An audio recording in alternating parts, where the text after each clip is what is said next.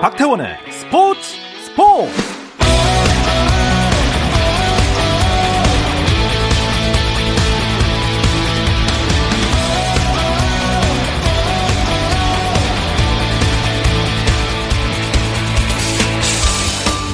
스포츠가 있는 저녁 어떠신가요? 아나운서 박태원입니다. 네, 오늘 이슈들을 살펴보는 스포츠 타임라인으로 출발합니다.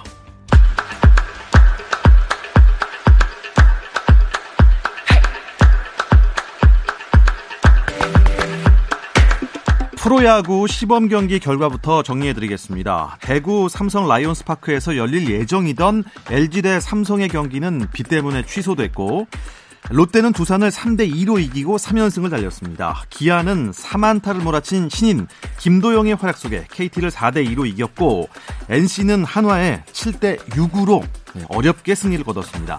키움, 새 외국인 타자 야시엘 푸이그가 한국 무대 첫 적시타를 결승타로 장식한 데 힘입어 SSG에 4대1로 승리했는데요. 메이저리그 90승 투수인 SSG의 노바는 4이닝 3안타 5탈삼진 1실점으로 호투했지만 패전 투수가 되고 말았습니다. 한편 SSG 김원형 감독은 김광현이 19일 라이브 피칭을 할 예정이고, 이후 22일 시범 경기에서 6회 정도에 구원 등판할 계획이라고 전했습니다. 올 시즌 미국 프로야구 메이저리그의 정규리그가 우리 시간으로 4월 8일 개막해서 오는 10월 6일에 종료됩니다. 4월 8일 오전 2시 5분 미국 뉴욕 양키 스타디움에서 열리는 보스턴 레드삭스와 양키스의 경기가 공식 개막전으로 치러지는데요. 샌디에이고 파드리스의 김하성은 한국인 빅리거 중 가장 이른 4월 8일 오전 10시 40분 애리조나 다이아몬드백스와 시즌 첫 경기를 치릅니다. 류현진의 소속팀 토론토 블루제이스는 4월 9일 오전 8시 텍사스 레인저스와 홈 개막전으로 새 시즌을 엽니다. 최지만의 템파베이 레이스도 4월 9일 오전 4시 10분 볼티모어 오리올스를 상대로 대장정을 시작합니다. 2022 베이징 동계올림픽 피겨스케이팅 남자 싱글 금메달리스트인 미국의 네이선 첸이 부상 악화 때문에 다음 주에 열리는 세계선수권대회 출전을 포기했습니다. 일본의 슈퍼스타 한유 유즈루도 고질적인 발목 부상으로 출전하지 않아 차준환의 메달 가능성이 높아졌다는 전망입니다. 미국 프로농구 NBA에서는 미네소타 팀볼브스가 LA 레이커스와의 홈 경기에서 타운스의 30득점 활약 속에 124대 104로 승리했습니다. 서부 컨퍼런스 7위 미네소타는 3연승을 이어가며 6위 덴버 너게츠와의 승자 1.5경기를 유지했습니다. 골든 스테이트 워리어스는 보스턴 셀틱스에 88대 110으로 패했는데요. 조던 풀이 29득점, 클레이 탐슨이 18득점을 올렸지만 골든스테이트 워리어스의 4연승은 중단됐고, 커리가 2쿼터 도중 발부상으로 코트를 떠난 것도 뼈아팠습니다.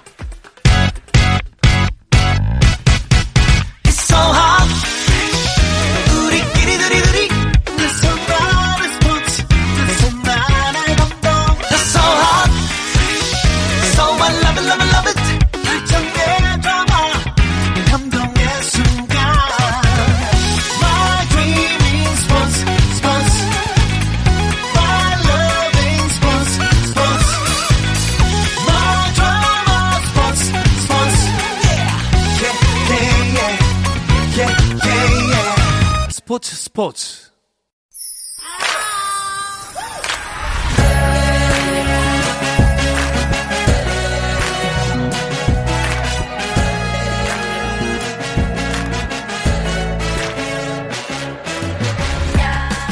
목요일에는 해외 축구 이야기와 함께하고 있죠. 라디오의 발롱도르를 꿈꾸는 이건 김정용의 랄롱도르 시작하겠습니다. 풋볼리스트 김정용 기자와 먼저 인사 나누겠습니다. 안녕하세요. 안녕하세요. 김정용입니다. 반갑습니다. 자, 영국에 있는 이건 기자 연결합니다. 이건 기자 안녕하세요.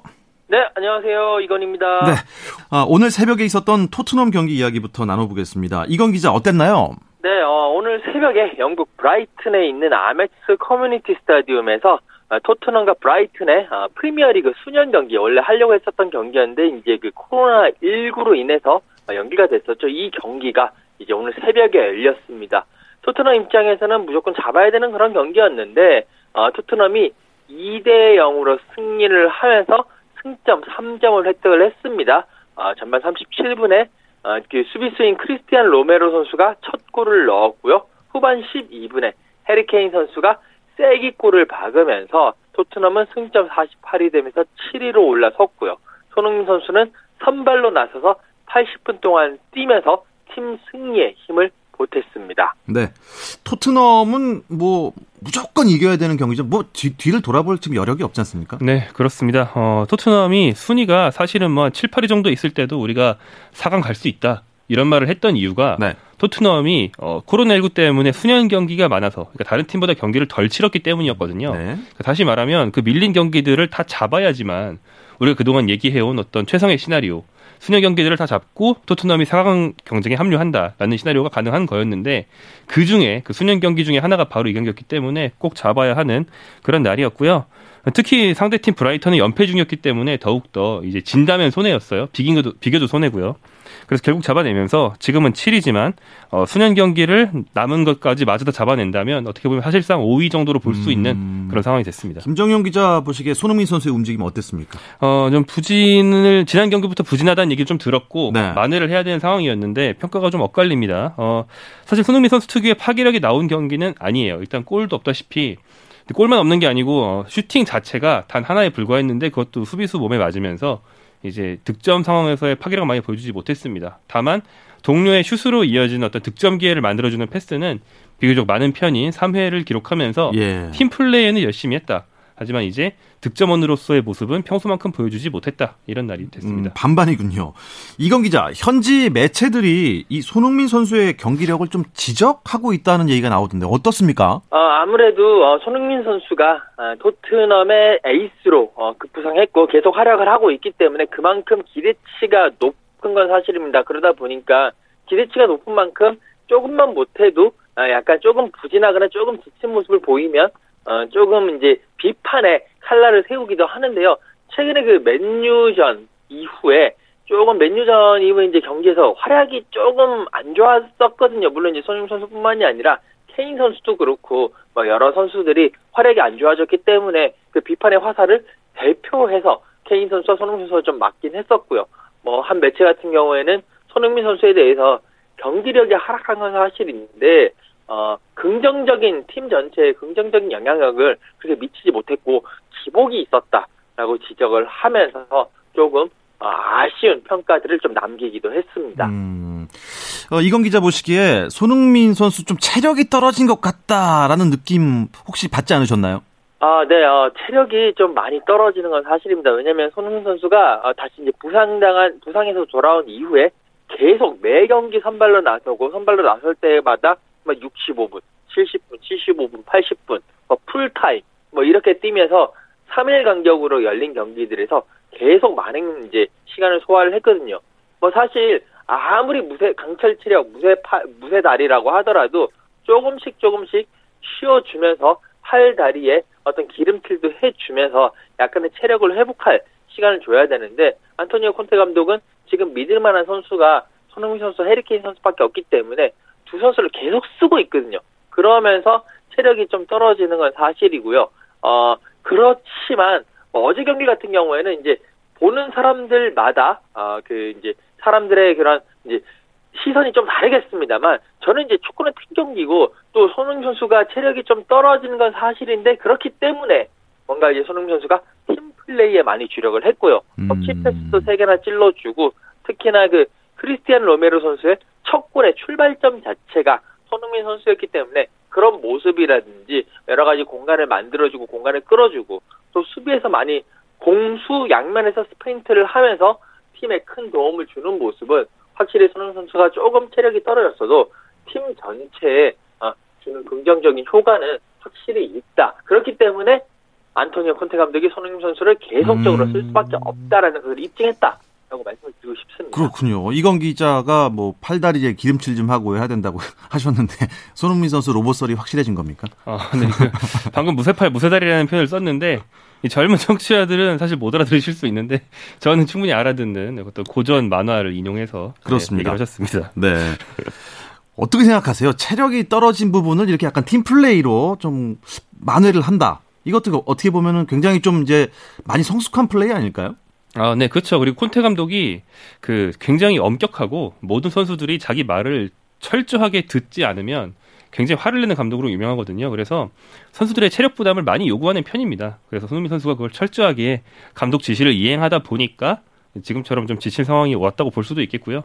또 한 가지 측면은 이제 대한 쿨루세브스키 선수가 성공적으로 손흥민, 케인과 함께 공격진에 녹아들긴 했는데 첫 단추는 잘 꿰긴 했지만 녹아드는 과정이다 보니까 네. 아직 서로 완전히 서로를 이해하고 시너지 효과를 내기 위해서는 시간이 좀 필요하지 않나. 그러니까 좀 화면 조정 시간이다. 이 정도로 보셔도 될 것 같습니다. 일단 뭐 토트넘이 올해 이루려고 했던 목표들이 하나씩 실패를 하면서 이제 남은 것은 리그 4강밖에 없어요.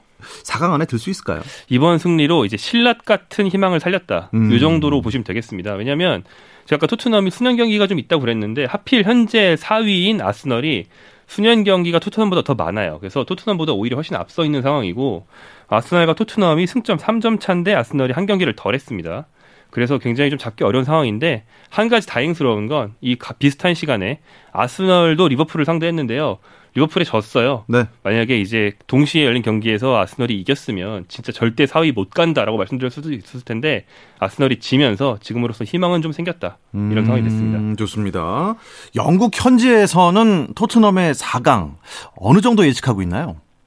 토트넘의 4강이 그렇게 쉽지는 않다. 뭐 김정용 기자도 이야기를 했습니다만 일단 맨체스터 시티, 리버풀 이 두 팀은 선두 경쟁을 아예 하고 있어요. 너무 앞서 나가고 있고 결국 4강에 두 자리를 놓고 첼시가 승점 59점으로 어느 정도 안정적인 확보를 해놓은 상태고 이제 아스날, 맨체스터 유나이티드, 웨스트햄 유나이티드, 토트넘 핫스퍼, 울버햄튼 원더러스 이 팀들이 4강의 마지막 한 자리를 놓고 열심히 지금 경쟁을 펼치고 있습니다. 아스널이 다른 팀들에 비해서 두 경기를 덜 치른 상태에서 승점 51점 4위고요.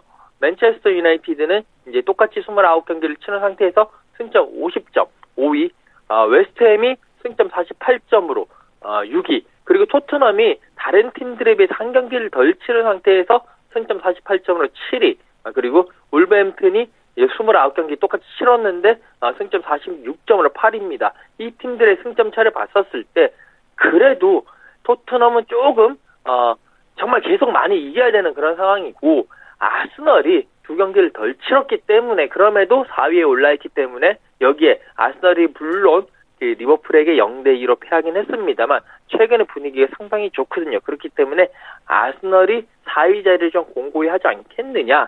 오랜만에 챔피언스 리그로 돌아오지 않겠느냐라는 네. 그런 분석들이 지배적입니다. 프리미어리그 전통 강호들이 지금 다 위에 포진되어 있는 것 같아요. 네네. 근데 맨시티가 일찌감치 우승 확정 지을 줄 알았는데 리버풀이 지금 9연승? 대단합니다. 네, 9연승을 하면서 승점 1점 차로 획득을 했습니다. 반면에 선두 맨시티는 최근 5경기만 봐도 그 토트넘에 한 번 졌었죠. 가장 최근 경기에서 크리스탈 팰리스 상대로도 무승부에 그치면서 네. 추격을 허용을 했어요. 사실 맨시티 같은 경우는 이번 시즌 좀 분명한 약점이 있는데 유럽 대항전이나 FA컵 같은 주중 경기가 있으면 그 직후에 열리는 프리미어리그 경기. 그러니까 휴식 시간이 일주일이 아니고 3, 4일에 네. 부족할 때는 그때는 경기력이 확 떨어지면서 무승부나 패배를 많이 하거든요. 네. 이런 타이밍에 리버풀이 너넨 비겨라, 우린 이긴다. 이런 식으로 틈을 파고든다면 충분히 역전 가능할 것 같습니다. 그렇군요. 근데 중요한 게 맨체스터 유나이티드가 문제인데 올해 그냥 무관으로 끝날 수도 있을 것 같습니다. 거의 확정이죠. 지금 모든 컵대회에서 탈락했고 네? 리그만 남았는데 리그는 뭐 얘기한 것처럼 4위도 겨우 할 수 있을 가능성이 별로 높지 않은 상황이라서 무관이 거의 확정됐습니다. 그게 확정된 이유는 수요일 새벽에 열린 아틀레티코 마드리드와의 챔피언스리그 홈 경기에서 패배했어요. 네, 1차전 원정 경기는 무승부를 하고 왔는데 2차전에서 패배하면서 1무 1패로 탈락했고요.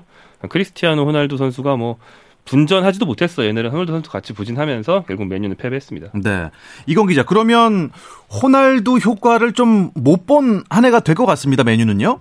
네, 그렇습니다. 사실 그 맨유가 호날두를 데리고 올 때만 하더라도 호날두의 기량도 기량이지만 호날두 선수의 그런 리더십이라든지 여러 가지 그런 경험을 통해서 뭔가 리그컵이든 FA컵이든 챔피언스 리그든 뭔가 하나는 우승을 시키지 않겠느냐, 우승컵을 가지고 오지 않겠느냐라는 생각을 했습니다. 맨유가 이제 2016-2017 시즌 리그컵에 우승한 이후에 계속 무관이었거든요. 그렇기 때문에 그걸 기대를 했는데 결국 이번 챔피언스 리그에서 탈락을 했고요.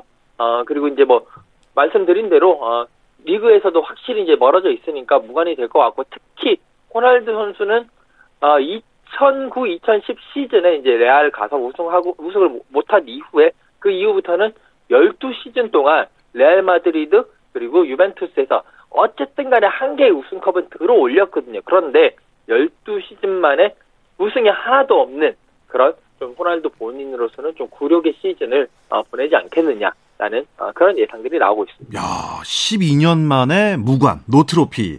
호날두로서는 자존심이 좀 상하고 메뉴를 떠날 가능성도 있어 보입니다. 네, 많이 제기되고 있는데, 근데 사실 메뉴를 떠난다면 유럽에서 트로피를 딸 수 있는, 쉽게 말해서 메뉴보다 센 팀으로 호날두가 이제 간다?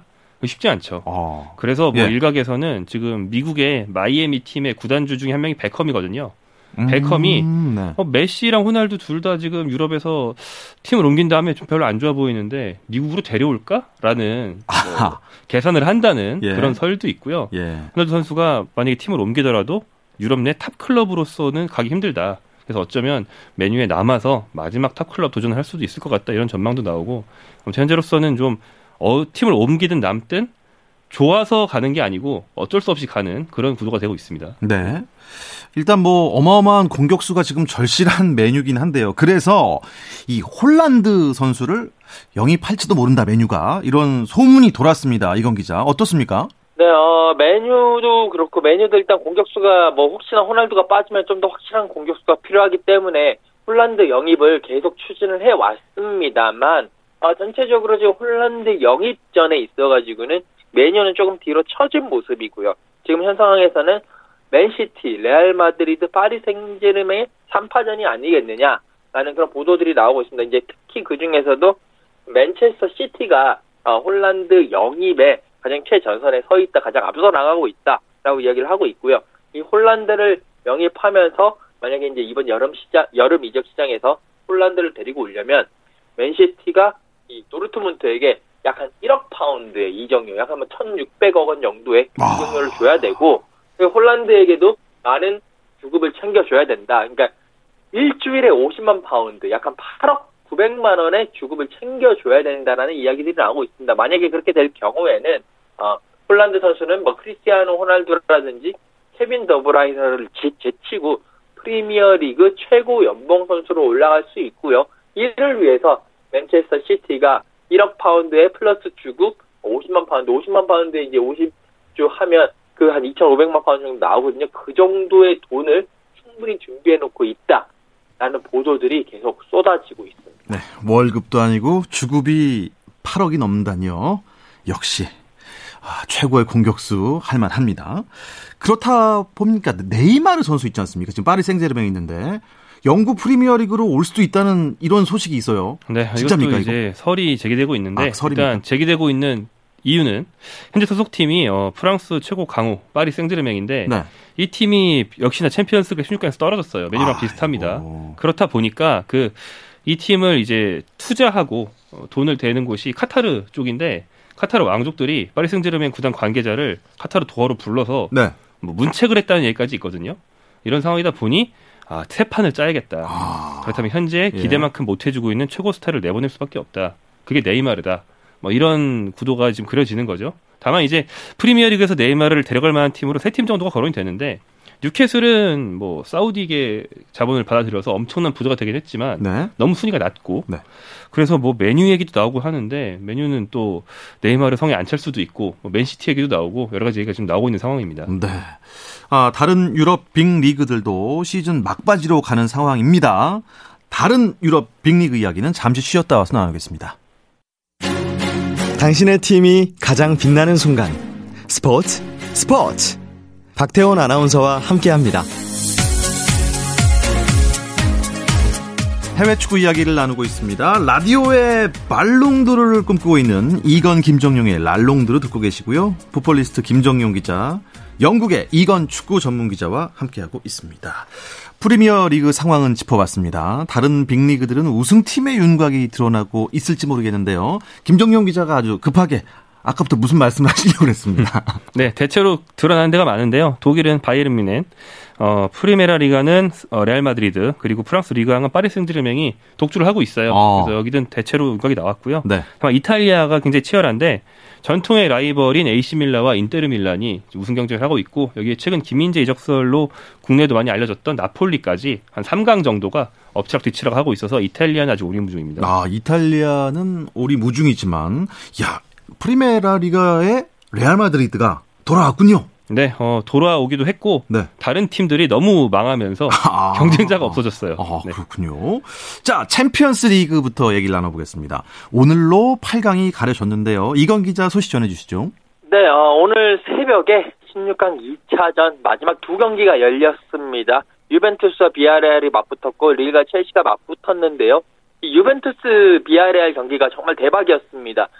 유벤투스 홈에서 열렸는데, 1차전에서 양 팀은 1대1로 비겼거든요. 그리고 2차전은 치렀는데 비아레알이 후반 32분부터 시작해서 남은 이제 한 13분여 동안에 3골을 몰아쳤습니다. 그러면서 비아레알이 3대0으로 승리를 하면서 1, 2차전 합계 4대1 비아레알이 8강에 올랐고요. 그리고 릴과 첼시 경기 이미 1차전에서 첼시가 2대0으로 승리를 하면서 어느 정도 승부의 추가 첼시적으로 기울어진 상황이었는데 2차전에서도 첼시가 원정 가서 플리식, 아즈필리쿠에타가 이제 두 골을 계속 넣으면서 2대1로 역전승을 거뒀고요. 1, 2차전 합계 3대1로 승리하면서 8강에 올랐습니다. 챔피언스리그 8강 진출팀은요. 잉글랜드는 맨체스터 시티, 리버풀, 첼시가 올랐고 스페인에서는 아틀레티코 마드리드, 레알 마드리드, 여기에 비아레알이 올랐고요. 독일의 바이에른 뮌헨, 포르투갈의 벤피카가 오르면서 잉글랜드 3팀, 스페인 3팀, 그리고 독일 1팀, 포르투갈 1팀이 이번 8강을 형성을 했습니다. 네, 리그가 오리무중이라는 이탈리아 세리에 A 팀은 모두 탈락을 하고 말았네요. 네, 절대 강호가 없다는 게 이제 유럽 대항전에서는 또 약점으로도 드러나기도 합니다. 좋습니다. 네. 이렇게 되면은 지금 파리 생제르맹도 떨어졌고 챔피언스 리그 8강부터는 호날두도 없고 메시도 없고 아무도 없습니까? 네, 둘도 없습니다. 두 선수가 둘도 없는 챔스 8강이 2년 연속이에요. 그래요? 네. 그리고 이제 14년 전부터 보면 지난 14년 전부터 모든 챔피언스리그 대회 중에서 무려 8년, 그러니까 과반이죠. 8년 동안 이 둘 중에 한 명이 우승을 했거든요. 이 정도로 유럽을 완전 지배하던 선수들인데 최근에는 확연히 떨어졌다는 걸 이제 성적으로도 확인할 수 있고요. 또 재밌는 게 이 둘을 이을 차세대 슈퍼스타라고 얘기했던 게 은바페와 홀란이잖아요. 그렇습니다. 이 둘이 다 떨어졌어요. 그러면서 오히려 현재 챔피언스리그를 지배하는 건 메시와 같은 나이대인데 그동안 메시 가려져 있던 벤제마, 또 레반도프스키 이런 선수들이 지금 유럽을 지배하고 있는 거죠. 예. 네. 어쨌든 8강에 포르투갈의 벤피카가 오른 것도 좀 이변으로 좀 보이고요. 포체티노 감독이 이제 파리 생제르맹인데 역시 아까 그 카타르 왕족에서 뭔가 좀 왜 이렇게 못하냐 네. 이렇게 얘기할 정도였으니까 감독 경질설도 있겠어요. 굉장히 강력하게 나오고 있고요. 사실은 은바페, 메시, 네이마르 중에서 누굴 내친다보다는 감독을 빨리 갈아치운다가 훨씬 가까운 선택지죠. 돈도 덜 들고요. 그래서 이제 파리 생제르맹이 사실은 챔피언스리그 정상 등급만 남았거든요.